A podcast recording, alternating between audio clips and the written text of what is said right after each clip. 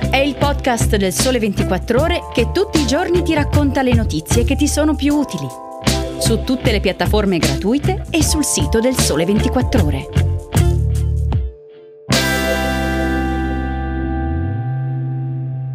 Vacanze alternative in monastero, yacht artistici e un'ottima annata per lo champagne. Ciao, sono Chiara Beghelli, giornalista del Sole 24 Ore.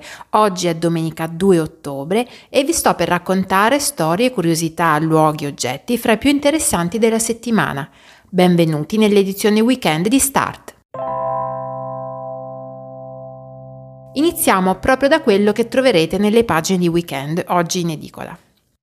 Una sola persona per le riprese, nessuna luce artificiale né musica in sottofondo, nessun commento. È a queste condizioni che vent'anni fa il priore dell'abbazia francese Grand Chartreuse aprì le sue porte al regista Philip Groening per consentirgli di riprendere la vita dei monaci.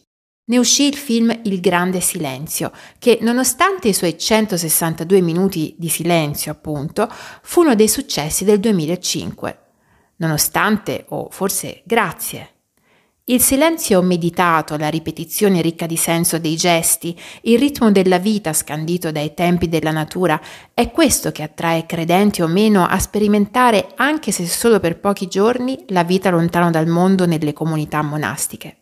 Certo, non tutti sono disposti a condividere quello stile di vita fino a voler iniziare la propria giornata alle 5.20, ora delle prime lodi mattutine, non toccare le sigarette e cenare in perfetto silenzio.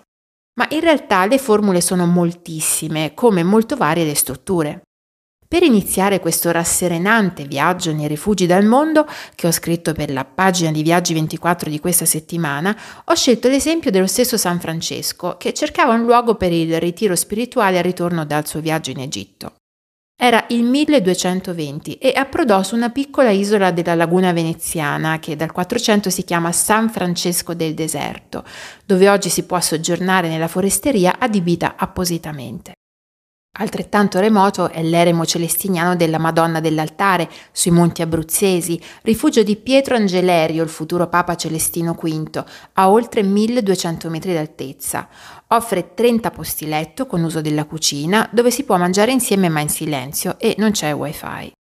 Connessione che invece è ammessa nell'altrettanto svettante abbazia benedettina di Marienberg in Alta Val Venosta, Sorge a 1333 metri sul livello del mare e si è sviluppata nei secoli come centro culturale anche grazie alla sua magnifica biblioteca, ripensata come altre parti della struttura in senso contemporaneo dall'architetto Werner Scholl.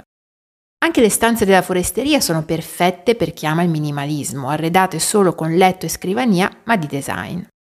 La comunità benettina di Camaldoli, nel Parco delle Foreste Casentinesi, offre intere case coloniche immerse nella natura e che possono ospitare fino a 40 persone, oltre a corsi di yoga tenuti da un monaco che ne è anche maestro. Poi c'è la medievale Sant'Antimo nella Valdorcia toscana, dove si possono fare esperienze ispirate a un'ideale officina dell'arte spirituale, dunque corsi di musica, di canto gregoriano, di miniatura, la guida alla scoperta delle virtù botaniche degli orti conclusi. Infine, qualche proposta per chi vuole mantenere un piede nella mondanità, come la suggestiva Villa Crawford di Sorrento. Appartenuta allo scrittore americano Francis Marion Crawford e di proprietà dell'Ordine delle Figlie di Maria Ausiliatrice, ha un affaccio sul mare indimenticabile, ma non vi sarà consentito girare in costume da bagno.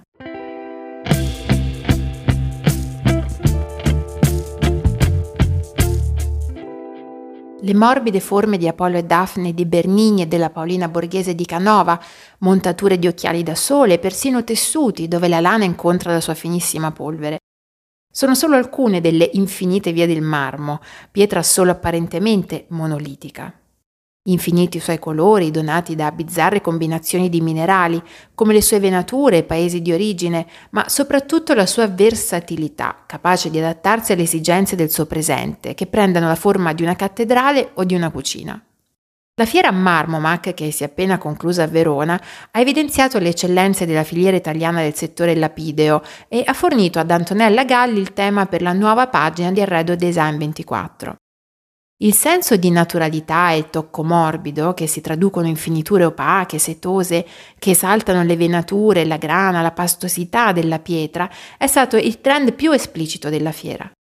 Il marmo in un certo modo perde la sua austerità e abbraccia la distensione, il relax, con applicazioni domestiche che vanno da pareti e pavimenti a piani isole in cucina, contenitori, tavole, stoviglie e persino poltrone.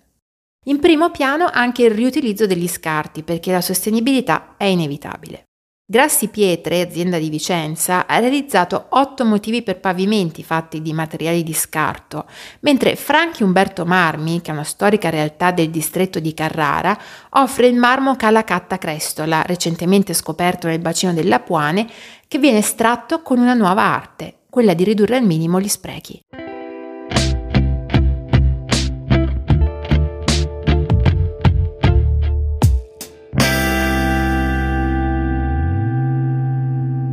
Si chiama Ciclorana platicefala, è una rana che vive nei deserti australiani ed è considerata l'animale che sa resistere meglio alla siccità, visto che quando non piove costruisce un involucro che trattiene l'umidità anche per mesi.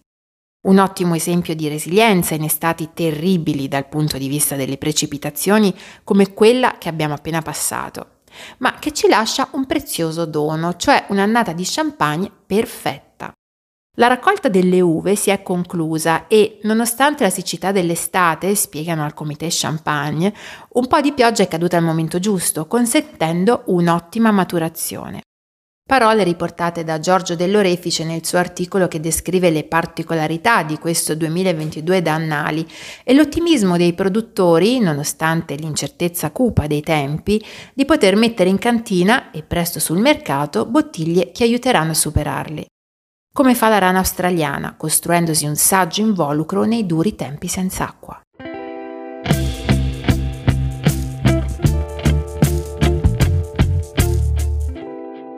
Il lavoro che forse ancora oggi resta il più audace è quello di Jeff Koons per Guilty, il mega yacht del collezionista Dakis Ioannou, con lo scafo interamente dipinto con un disegno mimetico ispirato a quello che la Marina britannica creò per depistare i sottomarini tedeschi nella Prima Guerra Mondiale. In realtà, anche alle regate negli ultimi anni partecipano sempre più barche con vele dipinte a mano, da Trieste a Buenos Aires, grazie ad aziende specializzate. La passione per gli yacht personalizzati con tocchi d'arte è al centro dell'indagine di Victoria Woodcock, che ha incontrato imprenditori e designer come Patrick Moloney Harris, fondatore di Sail Graphic Palma.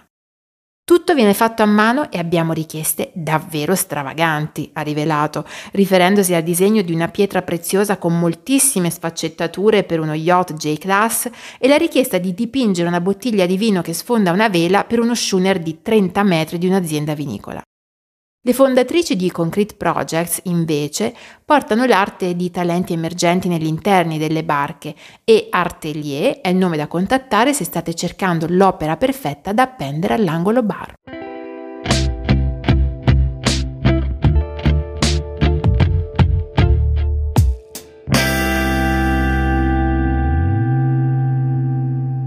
Il viaggio di questa settimana termina qui. Se volete potrete scoprire altre storie e curiosità esplorando il nostro sito www.ilsole24ore.com dove ci si può anche iscrivere per ricevere la newsletter di weekend che ogni sabato mattina porterà le nostre storie e altre rubriche nella vostra casella email. Prima dei saluti vi lascio con un pensiero di Pierpaolo Pasolini. Non lasciarti tentare dai campioni dell'infelicità, della mutria cretina, della serietà ignorante. Sii allegro, ti insegnano a non splendere e tu splendi invece. È tutto, grazie per avermi ascoltata, vi auguro una buona domenica e vi aspetto alla prossima puntata.